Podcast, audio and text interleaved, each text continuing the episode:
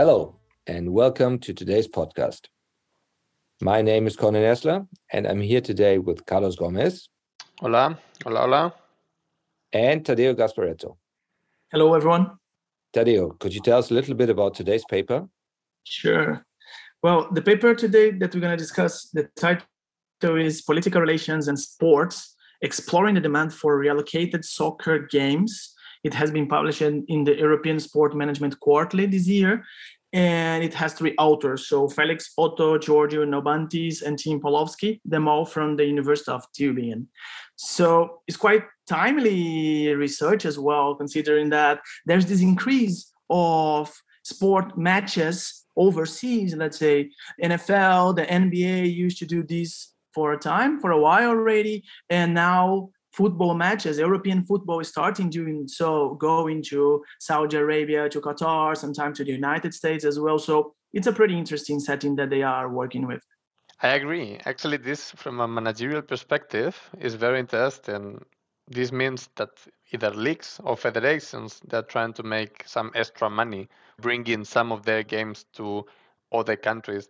And as Tadeu said, and the authors also reflect on this, while this has been going on for a little bit in the US with the NFL or the NBA and other competitions, in Europe it's a little bit less common, although there are some leagues that they have been doing this for a while.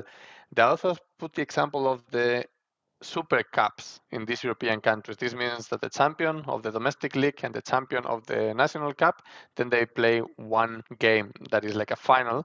And then federations have started to bring these games somewhere else to get extra money. But guys, before we move on, do you usually have a positive or a negative perception when the federations and the leagues do this? Because there is always a heated debate in Spain. For example, Spain started to bring the Super Cup to the Saudi Arabia, and there's always discussion, why is this good, is this bad? As an spectator, what do you think? Do you have a positive or negative feeling about the federation or the league when they do this? I think for me it's really interesting to see this from the perspective of a consumer. So I, for example, really enjoy watching basketball. So I often thought about it would be great, suppose that NBA teams come to Europe and play in Europe. I would love to see that. But you're talking about a different perspective. So about someone from the US who thinks, okay, it's already in such a high market level. We are marketing everything. Should we really do this? Should we go the next step and go to another country? You know? So this is your point. And yeah, I don't know about that. So I think there are many pros and cons. What do you think, Tadeu? I'm in your line. It's like I see both sides, in the sense that there are pros, considering that you can increase your audience overseas, but at the same time, imagine that you are a sport fan and you're not a fan of a very traditional team that don't win very often. And imagine that suddenly you won the cup and you want to watch the Super Cup close to your home, but then you don't have chance because it moved to Asia or to South America. So it's a very complex situation. I would say that in Brazil, we never discussed it very much because we didn't have the Super Cup. We just started a few seasons ago, but still it started to spread over the country, and we have a similar discussion, whether it has to be in one of the teams or closer to both teams, or it has to be spread all over the country. You don't have this cup yet. I mean, how many leagues or cups in Brazil do you have? So I'm sure sooner or later you're going to have this one as well. Mm-hmm. No, we just set it up. So now we do have one more match over 80-some that we have every single season. Okay, I like your points, and I guess we could stay here for hours discussing this because it's a very interesting topic, and I give a lot of credits to the authors to study this topic. And what they do, they go a little bit the extra mile. So they want to see whether there is actually a market for this type of games in the US. They want to the US, and then they want to check an old idea whether when you like a country, this will have an effect on whether you will go to see these games or not, or if you are willing to pay more for these games, or you're actually not willing to pay that much. Because what is true, these games, like these leagues, are associated to countries. So the Spanish Super Cup is associated to Spain, the Bundesliga is associated to Germany, and the authors exploit this detail to analyze this effect. This has been done before, not in sports. In sports, this is the first paper that I know of, but there has been some other papers discussing this point. For example, when there is ongoing conflicts between countries and there is these boycott campaigns for certain products, so then some research tried to understand what happened to the demand for this product. And this is what they try to do in this paper, but they use these big five European leagues and their super cups when they play the games overseas, and they use survey data. Tadeu, what type of data do they actually use? Well, as you say, they rely on survey data. I mean, it's very interesting. Let's try to explain, because they do explain very well the data that they collected. So the idea is that state preference approach. So they ask the people through the survey whether they would be willingness to pay for those particular matches. So they create a hypothetical scenario. Imagine that is happening this match between these two teams closer to your home. How much would you pay for attending this guy? Basically, this is the idea what they have behind. And why they're talking about these domestic cups and final matches, because they say this is very explicitly national character of these matches. So there are national anthems before the games, there are country representatives, presidents, ministers, so on. So it's a very clear national representation that these matches have. So their survey that they conduct, two different online surveys. So one was in May 2015. In the 2,600 people answered this first part of the questionnaire because it was about a cup match. So they create a hypothetical scenario in a cup match in UK, France, Germany, and Spain. Later on, in September in 2015 as well, they passed a second round of online surveys. They had more or less the same number of people, but including one more league that was the Italian league. So they hypothetical scenario would be talking about a league match. And in the willingness to pay, they were asking how much money the person would be willing to pay for attending that hypothetical match close to their home. And what they got is that they already mentioned that 50% of the respondents say that they wouldn't pay any money for going to this match. So it means that they interpret this that, well, these people have no interest in going to the match. They are out of the strategy. But then there are a lot of steps that they are talking about strategic bias, hypothetical bias. So they were really explaining how reliable the data is. And I guess, I mean, we could be speaking here 1 hour because the paper is really, really nice in the sense. But let's focus then in the empirical strategy that they have. So it was a topic because most of the data is left censored. Not many people were really well spread about the prices.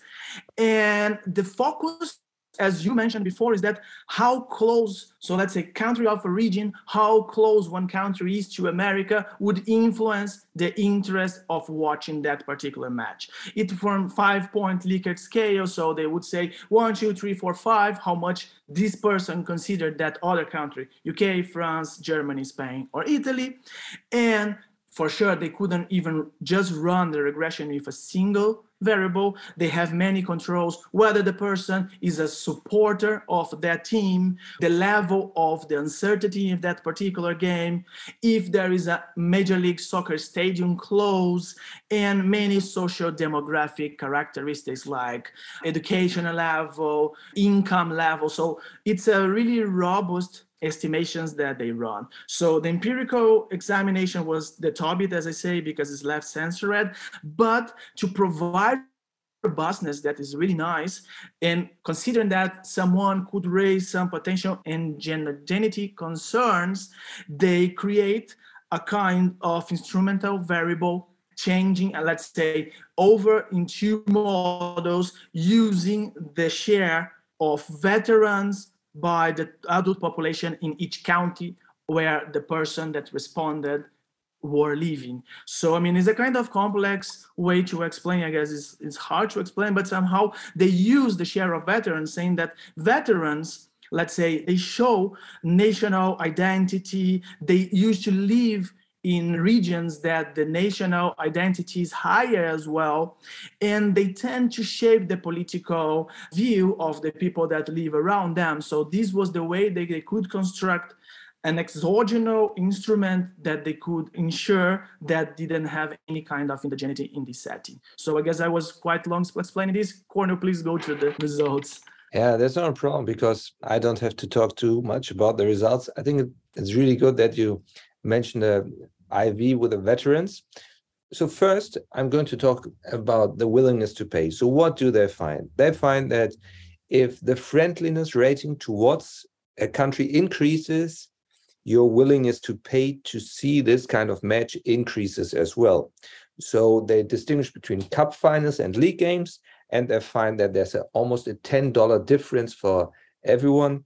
If you go from the lowest willingness, from the lowest friendliness towards the country, so rating number one, you have a willingness to pay about $12.70 to see a cup final, and the highest rating for this country, you have a willingness rating of $22.44.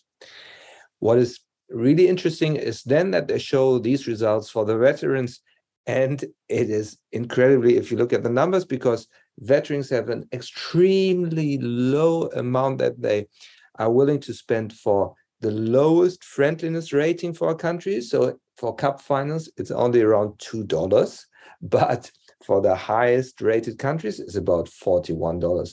So I really like those results. They're interesting. And also, I think for the authors, it was super nice to see that there's such a huge difference. Honestly, I would have never expected that.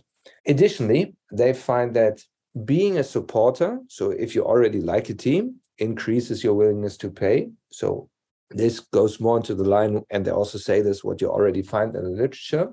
And then they find that you have this tendency in the sports economics literature that if a game is really, really close, then as a spectator, you might prefer it when you have a favorite, not a super clear favorite. And also their results show that there's a case for survey respondents here as well. So they find that if you have a favorite, you're more willing to pay for that. So that basically supports that what they did is correct, because it also shows that yes, it's close to previous literature, so their method is not strange or anything like that. No, it completely confirms the results. I think what they did is really interesting. And then additionally, they did some robustness checks, like excluding counties with a very low veteran share. And I think they did a really nice analysis there.